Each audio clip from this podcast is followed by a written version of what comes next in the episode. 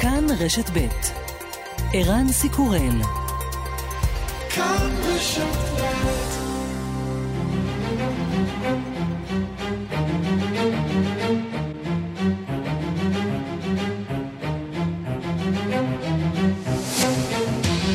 השעה הבינלאומית, כאן ערן סיקורל. עוד מעט נהיה עם uh, ענייני העולם כולו, אבל עוד לפני כן העניינים שלנו כאן uh, בישראל, לאחר שהנשיא רובי ריבלין הטיל את המנדט על uh, ראש הממשלה בנימין נתניהו. לא הכרעה קלה ברמה המוסרית והערכית, אומר ראובן ריבלין, ועכשיו כולנו ממתינים למוצא פיו של נפתלי בנט. ראש סיעת ימינה, שאולי ישפוך עוד קצת אור על מלאכת הרכבת הממשלה. אנחנו אומרים שלום לכתבנו בכנסת זאב קם. שלום ערן, כן, אנחנו נמצאים פה בחדר סיעת ימינה בכנסת, למעשה בכל רגע צפוי להיכנס לכאן יושב ראש המפלגה נפתלי בנט, הח"כים שלו כבר נמצאים פה בחדר, איילת שקד אני רואה אותה פה, מתן כהנא, ניר אורבך, עידית סילון ואחרים, למעשה זה אמור להתחיל בכל רגע. אפשר להגיד שזו למעשה ההצהרה המשמעותית הראשונה של נפתלי בנט לתקשורת מאז מוצאי הבחירות, מאז שהוא דיבר לאחר פרסום מדגמי הטלוויזיה, שבועיים, כמעט שבועיים הוא למעשה שתק, עכשיו הוא ידבר.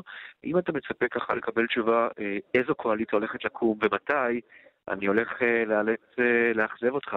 ולבאס אותך זה לא הולך לקרות. Mm-hmm. אנחנו כן נשמע כנראה דברים ברוח כמו אני לא פוסל את נתניהו, אולי אפילו משפטים כמו אני אסייע לו אה, ככל שאוכל כדי להקים אה, קואליציה לאחר שהנשיא אה, ריבלין אה, העניק לו מוקדם יותר את המנדט.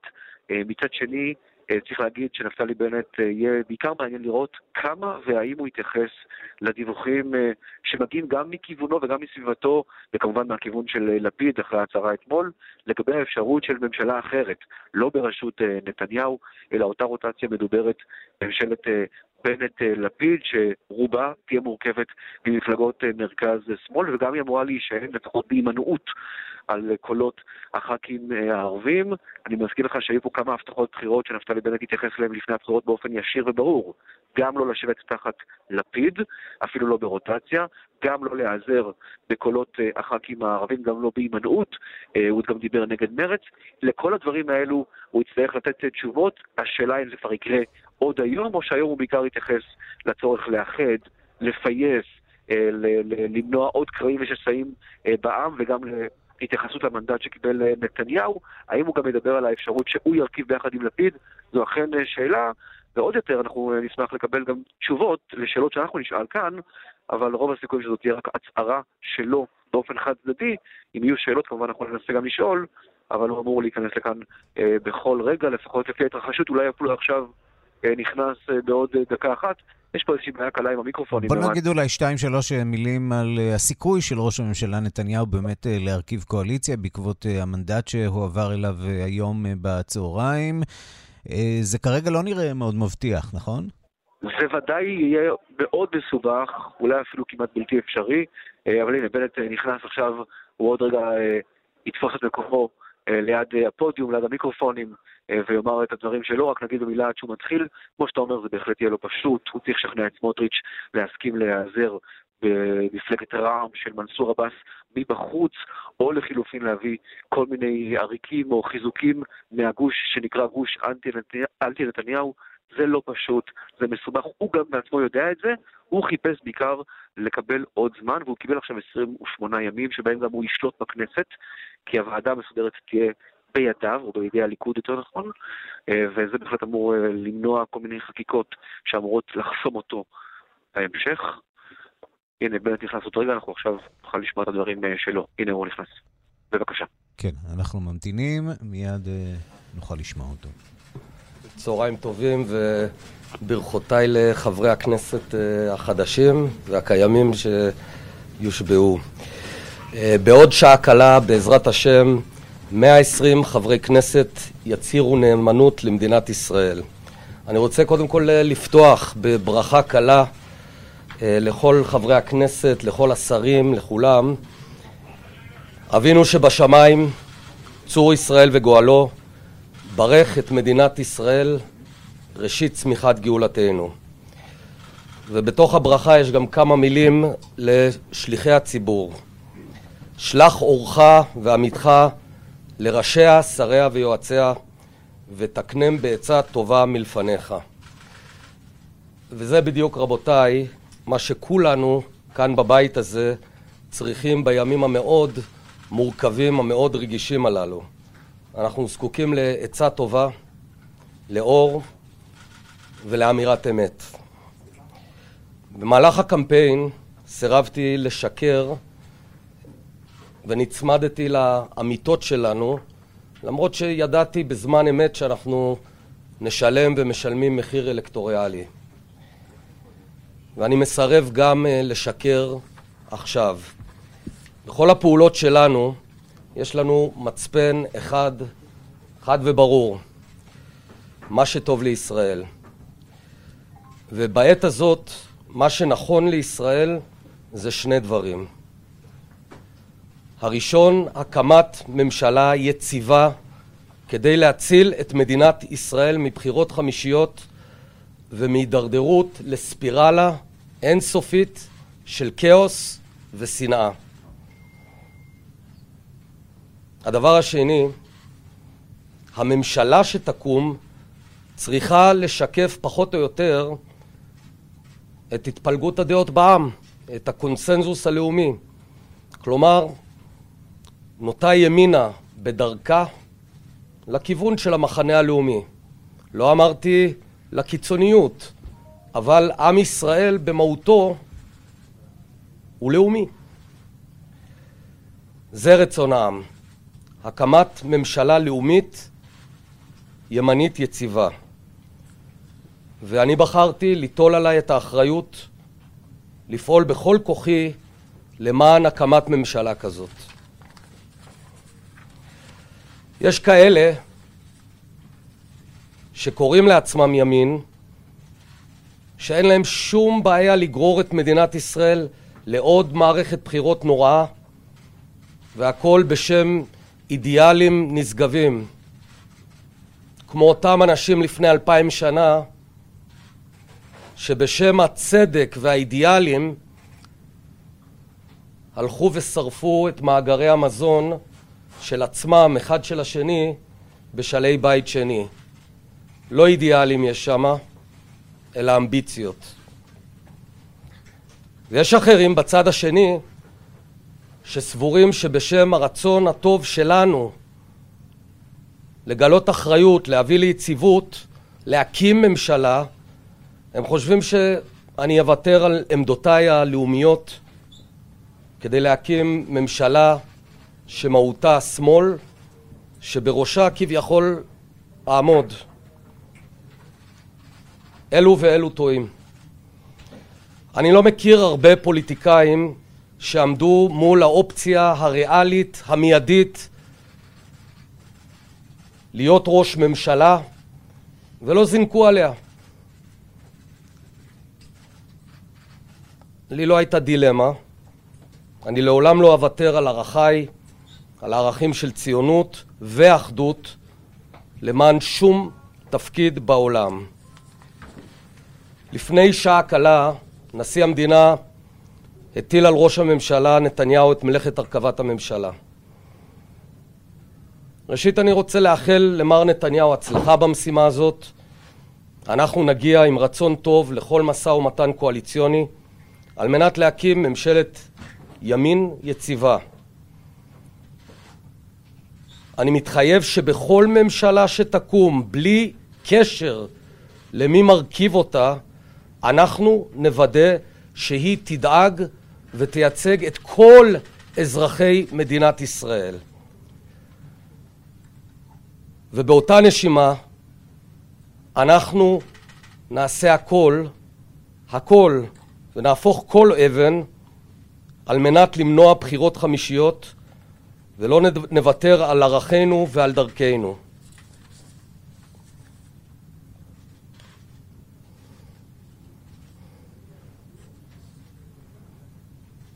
אם זוכרים את שני הנקודות, את שתי הנקודות במצפן, יש הרבה דרכים להגיע לזה. להקמת ממשלה יציבה וממשלה שמהותה משקפת את הקונצנזוס הלאומי ללא קשר למרכיבים הפרסונליים. מילה אחרונה. יש פוליטיקאים שכבר התחילו את הקמפיין שלהם לבחירות החמישיות. זה הכי קל בעולם. הדבר הכי קל בעולם זה לא להיות מנהיג, אלא להסתכל כל היום על מה הוואטסאפ האחרון אומר לך. בעיניי זאת התנהגות ילדותית, לא הוגנת ומופקרת. יש פה מדינה. איראן, כמו שאתם רואים, דוהרת לכיוון כניסה להסכם של ה-JCPOA. הכלכלה, יש מאות אלפי מובטלים שעדיין מתקיימים על שארית העדים של החל"ת שתכף אה, נגמרת. אני מבקש, באמת מבקש כאן, מימין ומשמאל, מכולם, למען השם, יש לנו מדינה. תפסיקו בקמפיין בחירות הזה. תניחו את זה בצד. בואו ניתן מאמץ, כולם, מכל הצדדים, לא לטפס על עצים, לא להקצין, לחשוב איך בצורה אחראית אנחנו פותרים את הפלונטר הזה. יש פה בני אדם, ואני משוכנע, ואני מתחייב גם, לעשות הכל, להביא את, חוף, את מדינת ישראל ואת אזרחי ישראל לחוף מבטחים. תודה רבה. כן, אומר אה, נפתלי בנט, נכון להקים ממשלה יציבה כדי להציל את אה, ישראל מבחירות חמישיות. יש כאלה שקוראים לעצמם ימין, שאין להם שום בעיה לגרור את מערכת, אה, את מדינת ישראל למערכת בחירות חמישית. לא אידיאלים יש שם, אלא אמביציות. בצד השני יש מי שסבורים שבשל הרצון שלנו להקים ממשלה, אני אוותר על עמדותיי הלאומיות, ואלה ואלה טועים, אומר נפתלי בנט, יושב ראש ימינה. אנחנו חוזרים אליך, כתבנו בכנסת זאב קם. שמענו הצהרה, אבל למעשה קיבלנו כתב חידה. זה נכון, כי אמרתי לך מראש, ואני הזהרתי, אה, רן, אתה לא יכול להגיד שלא אמרתי לך, שאת התשובה של איזה קואליציה, מתי ואיך לא נקבל היום, כי נפתלי בנט מבחינתו שומר את כל האופציות ואת כל האפשרויות פתוחות. הוא כן אמר, אה, כמו שאמרנו, שהוא יעזור וינסה לסייע לנתניהו בעקבות קבלת המנדט להקים אה, ממשלה, הוא מגדיר אותה בממשלת ימין, אבל כזו שתשקף את כל אה, שאר מרכיבי אה, החברה. אגב, זה כמעט בלתי אפשרי, אני מזכיר לך שכל המחנה שמוגדר מחנה אנטי נתניהו פוסל מכל וכול אפשרות להצטרף לממשלה שלו, מה שאומר שאין מפלגת מרכז ואין מפלגת שמאל שתסכים אה, להיכנס אפילו למשא ומתן עם נתניהו, מה שאומר בעצם שאת האמירה הזו של בנט, ממשלה שתשקף את כל רבדי העם, אי אפשר באמת לממש, לפחות בניסיון של נתניהו. אבל הוא בוודאי אה, לא פוסל אותו, הוא אפילו אומר שהוא יעזור לו, אה, והוא בעיקר מנסה להדגיש את העובדה שאם הוא היה רוצה, אז הוא היה יכול כבר להיות ראש ממשלה עוד היום, תקן אותי אם אני טועה, אבל הוא בעצם אה, אה, משרטט כאן איזה סוג של כתב חידה שאומר, אה, ראש, אה, אני מתכוון ועדיין רוצה להיות אה, ראש הממשלה, אה, נכון. שתהיה מורכבת מ, אה, בראש ובראשונה מחברי הכנסת אה, מהשמאל והימין אה, בגוש אה, נגד ביבי, אבל שתיתן משקל אה, יתר. אה, לימין, אה, כדי להבטיח את אה, זכויותיו של הימין בממשלה כזו, אולי אפילו סוג של שמירת מקום לחברי הכנסת של הליכוד, שאולי יצטרפו ביום שאחרי הקמת ממשלה כזאת. תראה, מה שעושה נפתלי בנט זה פשוט לשקלל ולחשב את צעדיו מאוד בזהירות. הוא יודע שאם הוא רוצה ללכת למסלול של להקים ממשלה עם מפלגות המרכז-שמאל, הוא חייב שלפחות כלפי חוץ ייראה שהיה ניסיון לעזור ולהקים ממשלה עם נתניהו. סוג של ממשלה פריטטית אה, בסופו של דבר במטרה הסופית, אחרי כישלונו של נתניהו להקים ממשלה. נכון, אבל אסור מבחינתו שיראה שהכישלון של נתניהו היה בגללו או באשמתו. כלומר, הוא מנסה להראות שאת הצ'אנס לנתניהו הוא נותן ואפילו עוזר, ואז הוא מקווה לקבל יותר לגיטימציה במחנה שלו, במחנה הימין, שאם נתניהו לא הצליח, והחלופה היחידה עכשיו היא בחירות חמישיות, אז כמעשה אחרון של למנוע בחירות חמישיות, הוא מה שנקרא נאלץ ללכת לאופציה השנייה, שבה הוא בעצם מקים ממשלה עם אה, גורמים שהם כולם או רובם אה, מהמחנה השני, אה, וגם אז הוא, יש לו דרישה מאוד נחרצת, נכון לרגע זה, מלפיד, שלא מסתפקת רק בעובדה שהוא יהיה ראש ממשלה ראשון ברוטציה, אלא גם כזו שתעניק לו רוב לימין בכל אחד מהפורומים הרגישים של הממשלה. זה אומר גם במליאת הממשלה, גם בקבינט המדיני-ביטחוני, גם בוועדת שרים לענייני חקיקה, פורום מאוד חשוב שקובע את גורלה של כל הצעת חוק. זו הדרישה, להבנתי, בלעדיה הוא לא יוכל להקים ממשלה עם לפיד, כי הוא לא רוצה, הוא מבין שהוא אחרי זה יהיה בעצם שבוי בתוך ממשלה שהוא מיעוט בתוכה. נכון לרגע זה לפיד מסרב לדרישה הזו. כלומר, לפיד הסכים לרוטציה שבנט ראשון בה, ואפילו לשוויוניות, לפריטטיות, אבל הדרישה הזו, שאומרת שבכל פורום רגיש יש רוב לימין, יש הכרעה לטובת הימין, אם הימין ירצה בכך, לזה להבנתי לפיד וגם שאר מפלגות המרכז-שמאל עדיין אה, מסרבים אפילו בתוקף, ועל זה בעצם יקום ויפול המשא ומתן. מה שכן קרה זה שהם קנו, כל הצדדים, עוד 28 ימים, כי בזמן שנתניהו ינסה להקים קואליציה, גם הניסיון הזה ייעשה במקביל, גם הניסיון להקים את אותה ממשלה של בנט ולפיד, אחרי ה-28 ימים, יעשה תוך כדי אותם 28 ימים. כן, לא בטוח שהזמן אה, בהכרח אה, יעשה טוב אה, לקואליציה המתגבשת הזאת. המנדט, נזכיר, הוא כרגע בידיו של בנימין נתניהו, והוא נכון. יכול לקדם מהלכים גם בכנסת, משמעותיים מאוד. זאב קם, כתבנו בכנסת, אנחנו ממשיכים לעקוב איתך לאורך היום אחר השבעת חברי הכנסת וכל האירועים שמתרחשים שם. תודה רבה לך בשלב הזה. תודה, ערן. ואנחנו מכאן לזירה אה, האחרת אה, בירושלים, תיק האלפים, שלב ההוכחות אה, היום השני. עד כה התעכב חידוש עדותו של העד אילן ישועה בשל טענות לפסילת ראיות. בבית המשפט נמצא כתבנו לענייני משפט אמות שפירא. מיד יהיה אמוץ איתנו בזירה המעניינת השנייה. אה, של היום הזה. אמוץ שפירא, האם כן, אתה איתנו? שלום, אה, כן, שלום כן. רן. אה, אכן בשכונה התחדשה כאן סוף סוף עדותו של עד המדינה הראשון, המרכזי, אילן ישועה, והפעם בשונה בעצם מיום האתמול, שבו תיאר באופן כללי את הדברים, את הלחצים, את המתווכים שבעצם העבירו את ההנחיות. עכשיו, בפעם הראשונה אנחנו שומעים גם התייחסות לפי ישיבה לילית ב-20 ביולי 2016.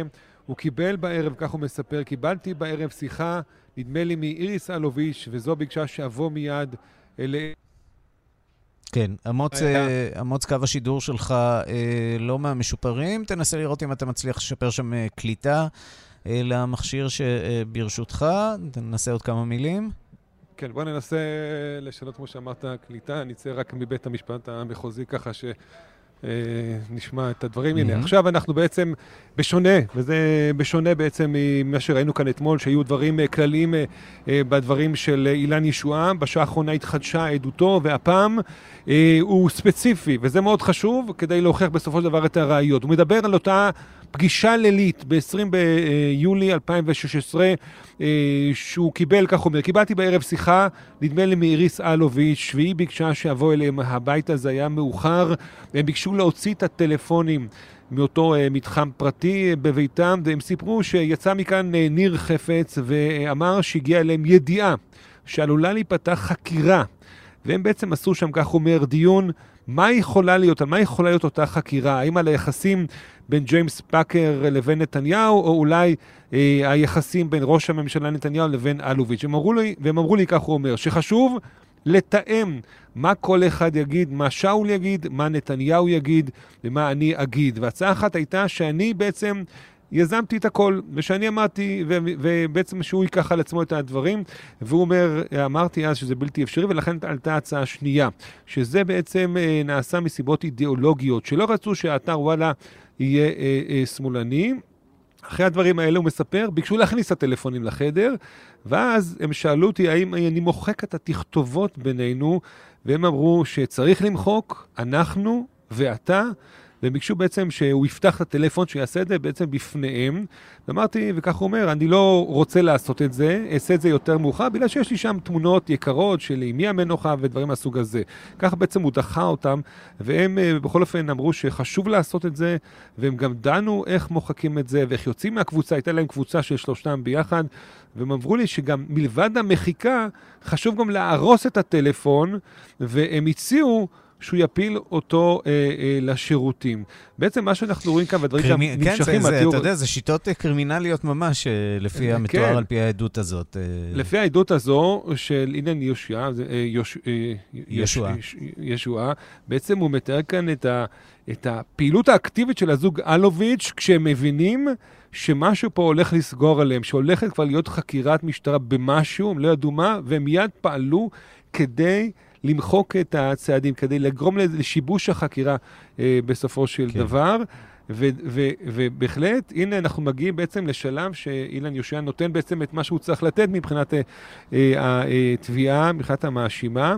רק אני אומר, שכמו שגם אתה אמרת בתחילת הדברים, שהעדות הזאת התעכבה, חידושה התעכב אה, היום, מכיוון שלפני כן, בשעות הקודמות, היה כאן ניסיון של הסנגורים אה, לגרום לביטול ראיות. אה, מטענות כאלו ואחרות. בסופו של דבר, בית המשפט דוחה את העניין הזה, והם כבר מודים שהם יעתרו אה, בעתירה אה, לבג"ץ, ולכן לפחות השאלות כרגע לא נסוב, לא נסוב אותה לדברים שהם אה, אה, על אותו ראיון עד וכולי, אה, אה, שנעשה לאילן ישוע, אלא דברים אחרים, אבל בכל אופן אתה רואה שהדברים האלו בהחלט כבר משמעותיים. אין מה לומר, מדינה במאניה, דיפרסיה, מצד אחד אה, מקבלים מנדט, מצד שני אה, עומדים אה, לדין אה, בבית המשפט. אה, עמוד שפירא, אנחנו ממשיכים להיות בקשר אה, גם איתך במהלך השעה הזאת. ואחר כך אה, כדי לקבל משם את כל העדכונים. תודה רבה לך בשלב הזה. אני מודה לכם. ועכשיו השעה הבינלאומית שעורך זאב שניידר, מפיקה אורית שולץ, בביצוע הטכני קרן בר ושמעון דוקרקר, אני ערן סיקורל. אנחנו פותחים בארצות הברית, אה, שם נכנס משפטו של השוטר דרק שובין, שהרג בחניקה את ג'ורג' פלויד לשבוע השני שלו. אתמול הציגה התביעה את אחד מעדי המפתח שלה, המפקד של משטרת מיניאפוליס. שלום לכתבנו בוושינגטון, נתן גוטמן. שלום ערן. למה היה להם חשוב להביא אותו לדוכן העדים? הסיבה שהיה חשוב כל כך אה, אה, להביא, קודם כל התביעה מביאה את כולם, ולכן אנחנו רואים שהמשפט הזה הוא מאוד מאוד מפורט, הם עוברים אדם אדם, עדי הראייה, אנשים שהיו מעורבים בזה, הרופאים, החובשים, אבל הסיבה שהעדות אה, של מפקד המשטרה, מדרה ארדונדו, הייתה כל כך חשובה, זה בגלל שיש איזושהי תמה חוזרת במשפטים האלה של שוטרים שמואשמים באלימות או בשימוש יתר בנשק חם בדברים האלה, ובסופו של דבר הם אומרים, תראו, זה האימון שלנו. אנחנו שוטרים, כאשר אנחנו נקלעים למצב כזה, זה הנוהל, יכול להיות שלפעמים um, זה מסתיים בתוצאות טרגיות, אבל יש לנו נוהלים ברורים um, מה לעשות כאשר מדובר במקרה של סכנה, ועורך דינו של דרק שובין גם רמז על זה בדברי הפתיחה שלו, הוא אמר, הוא לא עשה שום דבר שלא היה במסגרת ההוראות וההנחיות וההכשרה שלו. ולכן על דוכן העדים אתמול היה חשוב למפקד המשטרה להגיד, לא, מה שהוא עשה זו חריגה מוחלטת מכל הדברים שאנחנו אימנו והכשרנו אותו לעשות, הוא פעל בניגוד להוראות, לא בהתאם להוראות, הנה דברים שאומר מפקד המשטרה, מר ארודונדו.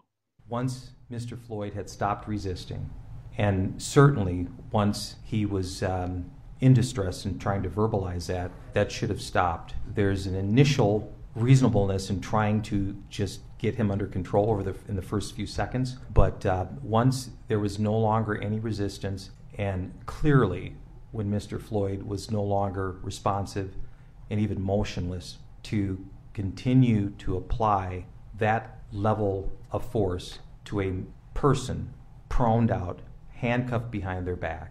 That uh, in no way, shape or form is anything that... אז אומר מפקד המשטרה שסביר אולי להשתמש בכוח כדי לרסן את החשוד ולהשתלט עליו בשניות הראשונות, אבל אחר כך כשהיה ברור שהוא כבר לא מהווה שום סכנה ושהוא לגמרי נמצא תחת שליטה, ובוודאי כאשר הוא מביע מצוקה באופן שכל אחד יכול לשמוע, אז היה צריך להפסיק את השימוש הזה בכוח כדי לעצור אותו. כדאי תמיד להזכיר גם שג'ורג' פלויד היה אזוק בשעה שכל ההליך החניקה הזה התרחש. והרחק משם, בווינה, נפתחות היום שיחות הגרעין בין איראן למעצמות. ארה"ב לא תהיה חלק מהדיונים, אבל היא בהחלט אה, שיגרה נציגים, או במילים אחרות אה, משתתפת בצורה אה, אה, עקיפית, בעקיפין.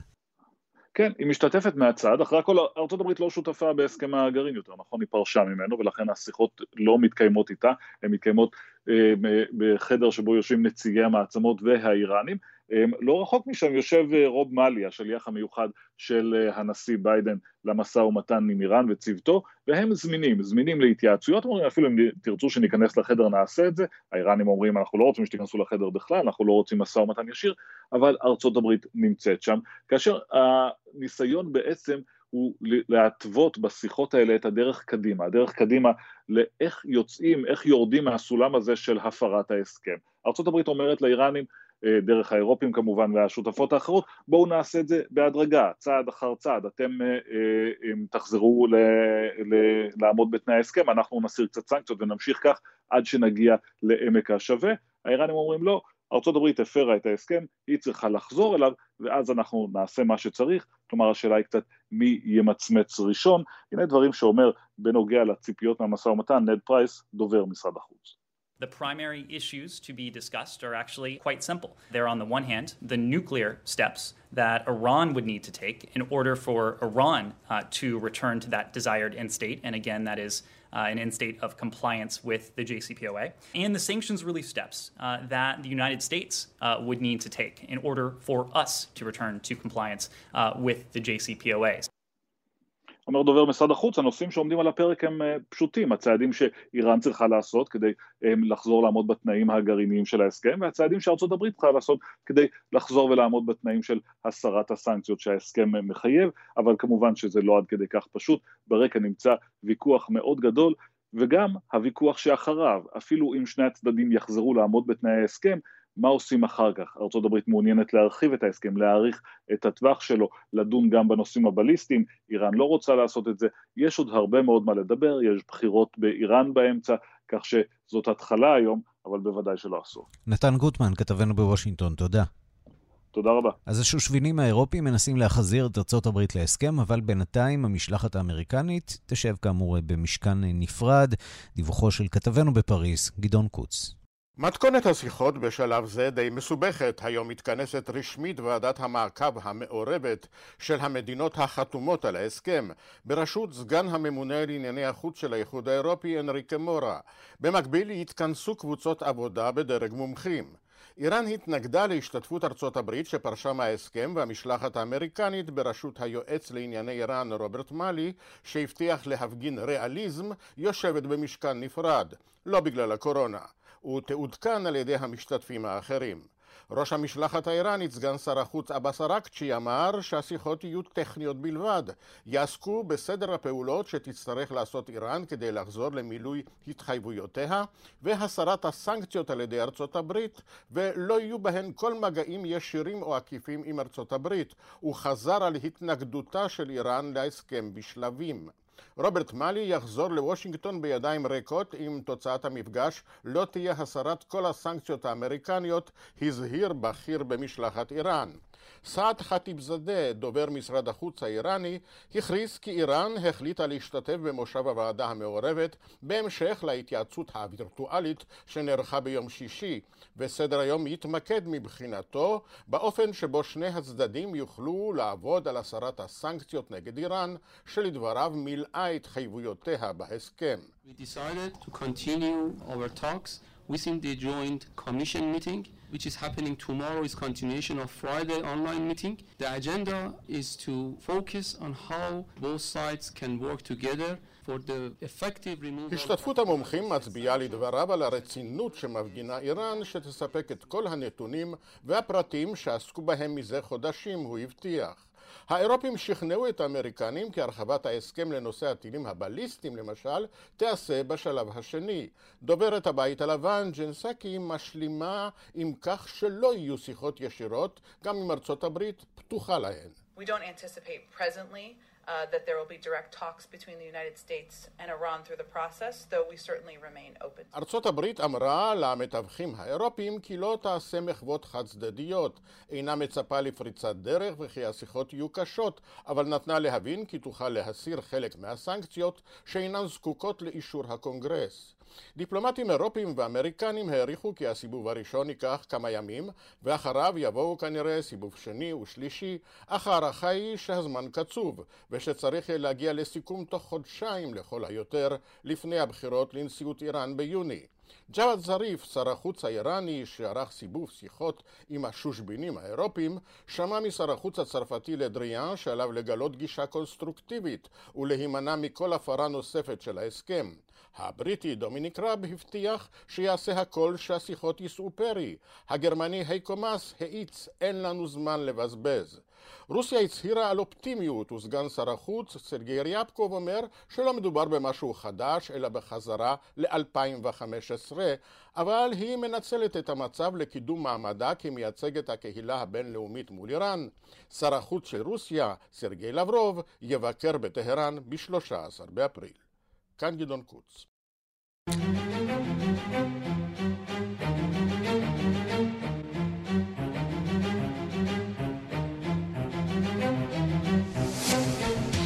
אנחנו מכאן לרוסיה, שם חתם הנשיא ולדימיר פוטין על חוק שיאפשר לו להיבחר לנשיאות פעמיים נוספות, בתוך כך יריבו העיקרי של פוטין, אלכסיי נבלני, כותב מאתר הכליאה שבו הוא שוהה באזור ולדימיר, אה, מזרחית למוסקבה, שמצב בריאותו מידרדר, אבל הוא ממשיך בשביתת הרעב. דיווחה של כתבת חדשות החוץ, נטליה קנבסקי. איש האופוזיציה הכלוא אלכסיי נבלני תיאר אתמול באינסטגרם את תנאי החזקתו במחנה הכלייה לא הרחק מהעיר ולדימיר. בערוצים הממלכתיים אמרו אתמול שאני שוהה במחנה הטוב ביותר במדינה, שהתנאים בו מצוינים והאוכל כמו במסעדה, כתב נבלני, ואומנם היום האסיר השלישי מתוך קבוצת האסירים שלי שבה חמישה עשר איש חלה בשחפת העובדה הזאת אינה מעניינת את ההנהלה כאן, שרק מנסה להסתיר את הסטטיסטיקה. הוסיף איש האופוזיציה הרוסי לדבריו, הוא עצמו סובל מחום גבוה ומשאול, אך הוא בכל זאת ממשיך את שביתת הרעב שבה התחיל לפני כשבוע.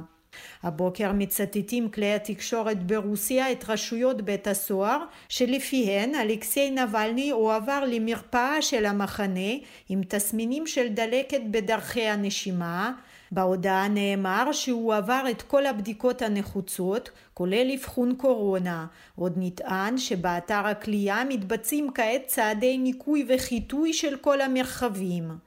תומכיו של נבלני מנסים להעביר לו אוכל וכמה מצרכים חיוניים, אך רשויות המחנה טוענות שהוא כבר עבר את רף הביקורים המותר.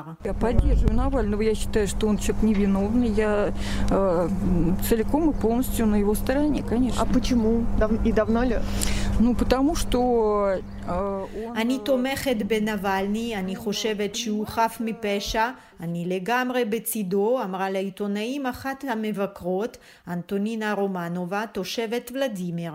היא הביאה אוכל למחנה, אך לא ניתן לה אישור להיכנס. לשאלת העיתונאית למה היא ניצבת לצידו של נבלני השיבה כי הוא מבין את מה שקורה במדינה שלנו, ובמדינה שלנו כל האנשים שמסוגלים להביא לשינוי מוצאים עצמם בכלא.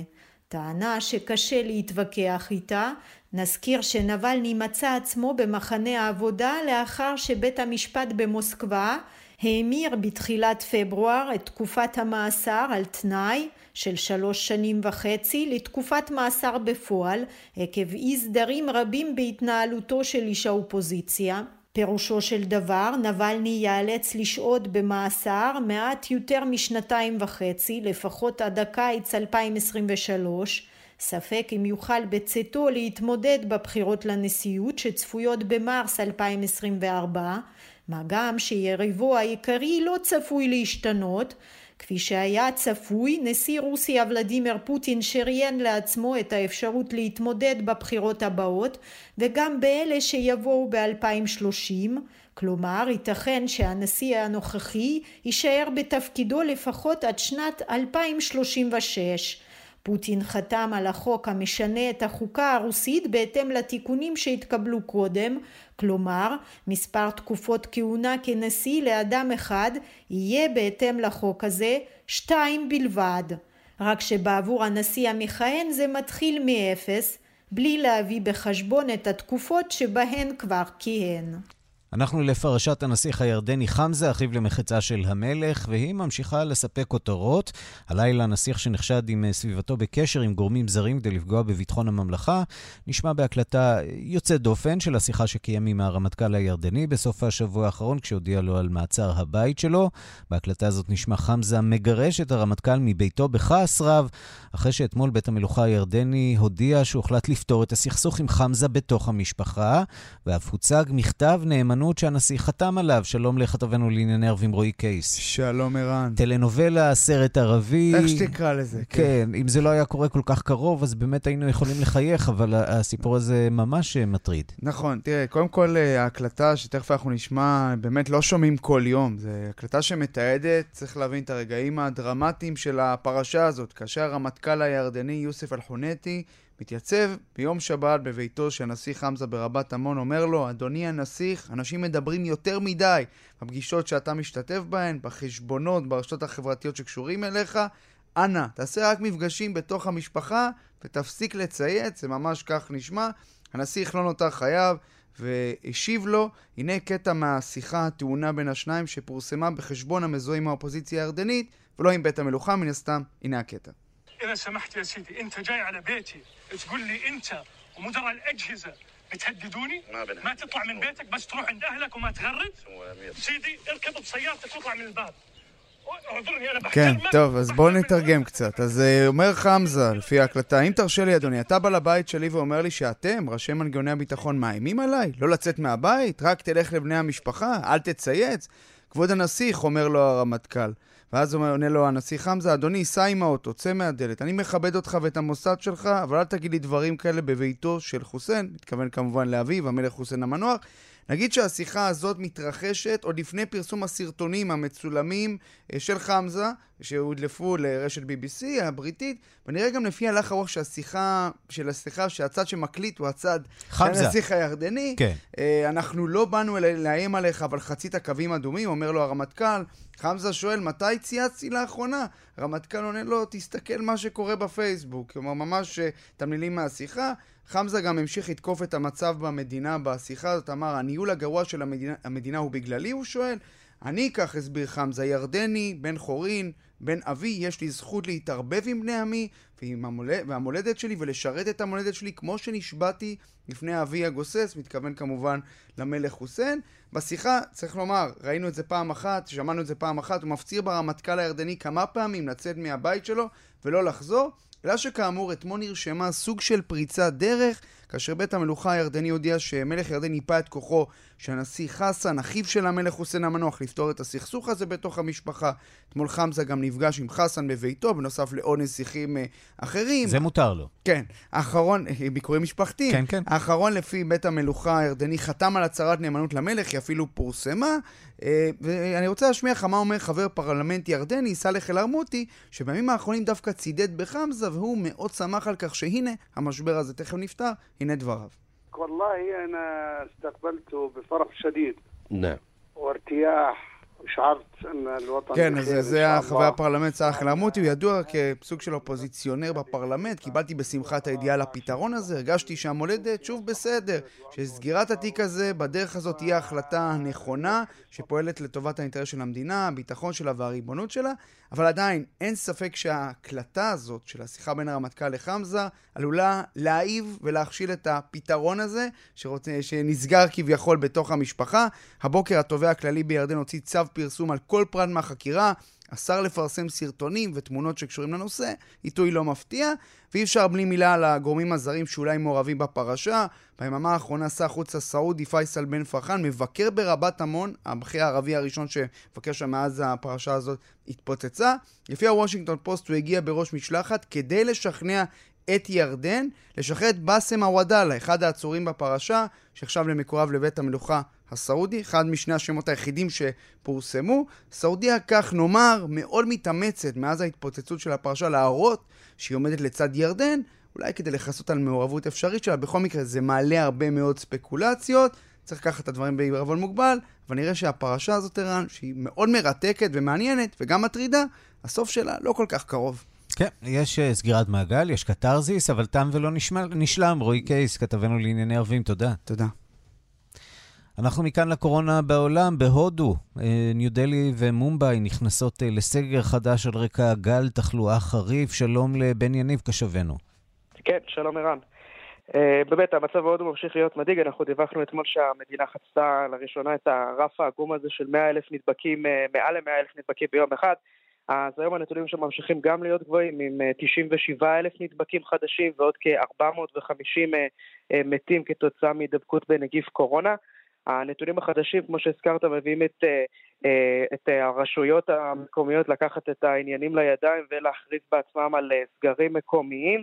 התחלואה החריפה והצפיפות בבתי החולים מביאה את ראשי צוותי הרפואה במדינה להתחנן ממש בפני הציבור שיתחילו לעשות משהו בעצמם. בואו נשמע את ראש המחלקה לטיפול נמרץ מדלהי, דוקטור אריון קומר. Let's not blame the new strain for this. It's our COVID inappropriate behavior which is responsible for this rise. So I think the whole country needs to understand and כן, אז דוקטור קומר ממש אומר בואו לא נאשים את הזנים החדשים של הקורונה, הנגיף הזה שפועל בצורה כזאת רק נהנה מזה שאנחנו לא שומרים על ההנחיות, בואו נתחיל לשמור על הריחוק החברתי, לא נצא מהביתים, אני קורא למדינה להתחיל לקחת אחריות, והיום באמת ראשי המדינות ההודיות רובן שולחות מכתב לראש הממשלה מודי וקוראות לו בעצם לפתוח את החיסונים אל מתחת לגיל 45, יש עוד עשרות מן הסתם מיליונים של אנשים שלא התחסנו, אם לא יותר מכך למעשה, רק 81 מיליון מההודים התחסנו עד כה נגד נגיף קורונה, ונראה שיש בעיה בכל הביצוע וכל מערך החיסונים שנתקע באיזה שהם עיכובים כאלה ואחרים. טוב, איך אפשר שלא עם מספרי, עם, עם, עם שיעור אוכלוסייה כזה גבוה, כל כך הרבה אנשים, שני, לא, לא פשוט. כן. מצד שני, כמו שהם אומרים, המפעלים שמהם מיוצאים חיסונים ברחבי העולם, לא מעט מהם יושבים בהודו ואומרים, צריך לתעדף אותנו קודם. אז uh, במומביי נכנסו אתמול לסגר חלקי, והיום גם הבירה דלהי uh, נכנסת לעוצר לילי מהשעה שבע. עד חמש בבוקר, המצב שם מאוד מדאיג, דוברי, ראשי מערכת הבריאות המקומית מדברים שגל התחלואה הזה הוא כבר יותר חריף מהגל הראשון שסבלה המדינה הזאת, וזה כמובן צריך מאוד מאוד להדאיג נוכח הגודל של האוכלוסייה בהודו. בקצרה, בריטניה וצרפת, בוריס כן. ג'ונסון מכריז על התו הירוק, ובצרפת יחלו לייצר חיסונים. כן, לגמרי. בואו נשמע אולי מה שג'ונסון חושב לעשות ברגע שיפתחו את רוב המשק כבר בעוד שבועיים, זה די משעשע. that we see nothing in the present data that makes us think that we will have to deviate. And on Monday, the 12th, I will be going to the pub myself and cautiously but irreversibly raising a pint of beer. כן, אז ג'ונסון מנסה להבטיח לבריטים, אני אלך ביום הראשון של ה-14 באפריל, אני אלך לשתות באופן זהיר, אבל בכזה שאי אפשר uh, להפוך אותו. אני הולך לשתות את uh, כוס הבירה שלי. הוא אומר שכרגע נתוני התחלואה מאפשרים לבריטניה להתחיל ולצאת uh, באופן כמעט מלא מכל uh, כללי הסגר, והוא משיק אתמול באמת את התו הירוק שמוכר כאן בארץ. עם זאת, בשלב זה לא ברור אם התו הירוק יהיה הדבר היחיד שבאמצעותו יהיה אפשר להיכנס למסעדות, לפאבים ולמקומות בילוי. כנראה שגם בדיקות קורונה שליליות יתאפשרו. אנחנו מחכים ליום שנוכל לחזור, אנחנו ללונדון לבקר ולצפות בתיאטרון טוב. זה כנראה עוד קצת רחוק, אבל מתקרב יותר ודאי ממדינות אירופיות אחרות. בואו נסיים עם מדינה אירופית אחת ששם המצב נראה גרוע הרבה הרבה יותר. נכון, לחלוטין. אז באמת בצרפת מבצע החיסונים שם אנחנו יודעים שהוא תקוע כבר כמה חודשים, ושם מחליטים להיכנס למאמץ האירופי כולו בייצור חיסונים על אדמת אירופה, כשמונה מפעלים הפרוסים ברחבי צרפת. הצטרפו למערך הזה הכלל אירופי. הנה תיירי ברטון, נציב השוק האירופי, מדבר על ההצטרפות של צרפת למאמץ. Nous avons désormais une capacité de production qui va aller euh, progressivement à plus de 200 millions de vaccins par mois. On va כן, אז הנציב ברטון אומר, נכון לעכשיו אנחנו עומדים על יכולת ייצור שתביא אותנו ל-200 מיליון חיסונים לחודש. הוא מוסיף, מטרתנו היא לספק כמות כזו של חיסונים על מנת להשיג חסינות עדר עד ה-14 ביולי, כמובן יום הבסטיליה, דבר שמזכיר את הכוונות שיש בארצות הברית לגבי הרביעי ביולי, היום העצמאות האמריקני. כאן בצרפת וגם באירופה רוצים מאוד מאוד לקדם את מאמץ החיסונים שנתקל בבעיות, וממש לפני השידור בלומברג מפרסמת שהיעד החדש של האיחוד האירופי הוא לחסל לפחות 55% מאוכלוסיית היבשת עד אמצע הקיץ. זה לא ממש נראה ככה בכיוון, אבל לפחות יש רצונות טובות. הלוואי, הלוואי. בן יניב, תודה. תודה, ערן.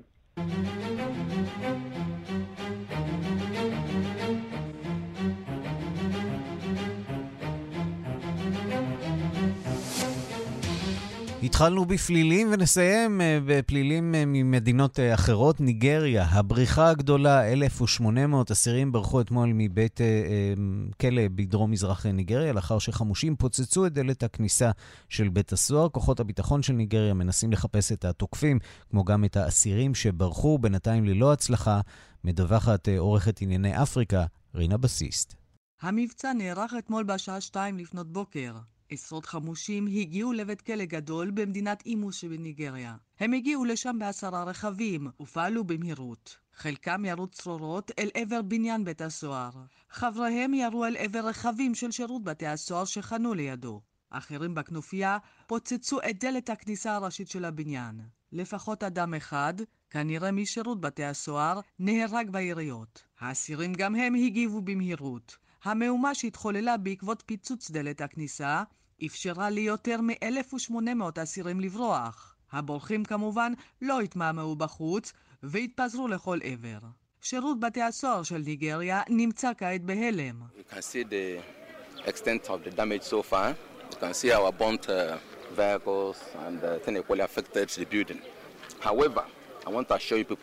Appropriate time, when we get our facts together, אתם יכולים לראות את ממדי הפגיעה, את הרכבים השרופים, התאים שעלו באש. אבל אני רוצה להבטיח לכולם שבזמן המתאים והנכון נצליח לאסוף את כל העובדות ולהגיב לעניין הזה. כך הבטיח האחראי לשירות בתי הסוהר שהגיע למקום. דובר של שירות בתי הסוהר הבטיח שהמצב תחת שליטה, ויעץ לתושבים להמשיך בשגרה היומית שלהם. הנשיא מועמדו בוכרי אף הופיע בטלוויזיה וכינה את החמושים מחבלים ואנרכיסטים. בוכרי לא הצביע מפורשות על קבוצה זאת או אחרת, אבל נראה כי מי שעומד מאחורי ההתקפה הם אנשי התנועה הבדלנית של חבל ביאפרה. חמישים שנה לאחר מלחמת האזרחים שם, שבה מתו יותר ממיליון בני אדם, המתחים בין התושבים המקומיים לממשל המרכזי באבוג'ה עדיין קיימים חיים ובועטים. חשוב להזכיר כי רבים מהאסירים בכלא של אימו נרקבו שם שנים, בלי משפט ובלי הרשעה. ולא רק שם, אלא בבתי כלא ברחביה של ניגריה. מערכת המשפט הניגרית איטית מאוד וגם מאוד מושחתת. זאת אולי הסיבה שמאחורי ההתקפה הספקטקולרית של יום שני בבוקר. כאן רינה בסיסט.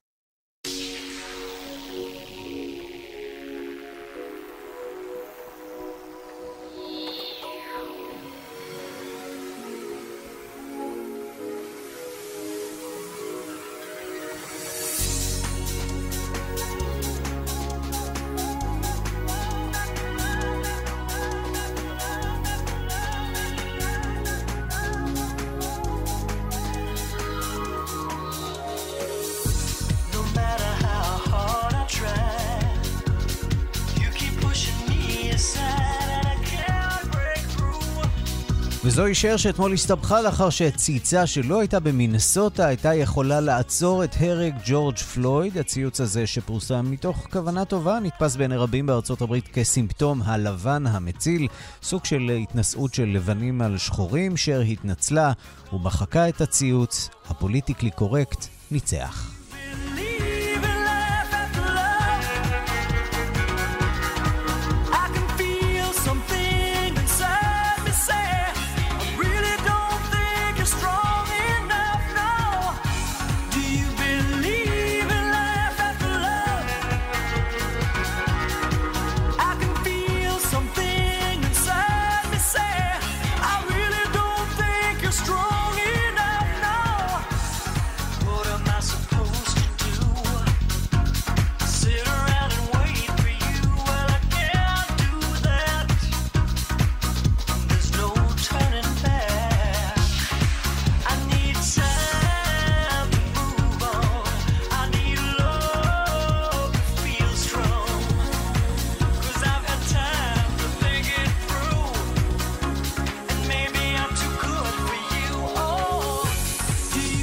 עד כאן השעה הבינלאומית מהדורת יום שלישי שערך זאב שניידר, מפיקה אורית שולץ, הטכנאים קרן בר ושמעון דוקרקר, אני רנסי קורל, מיד אחרינו רגעי קסם עם גדי לבנה. אנחנו נפגשים שוב מחר בשתיים בצהריים עם מהדורה חדשה של השעה הבינלאומית, ועד אז המשיכו להתעדכן מסביב לשעון באפליקציית כאן, שם תוכלו למצוא את כל הדיווחים, הפרשנויות, הכתבות ומהדורות הרדיו והטלוויזיה בשידור חי.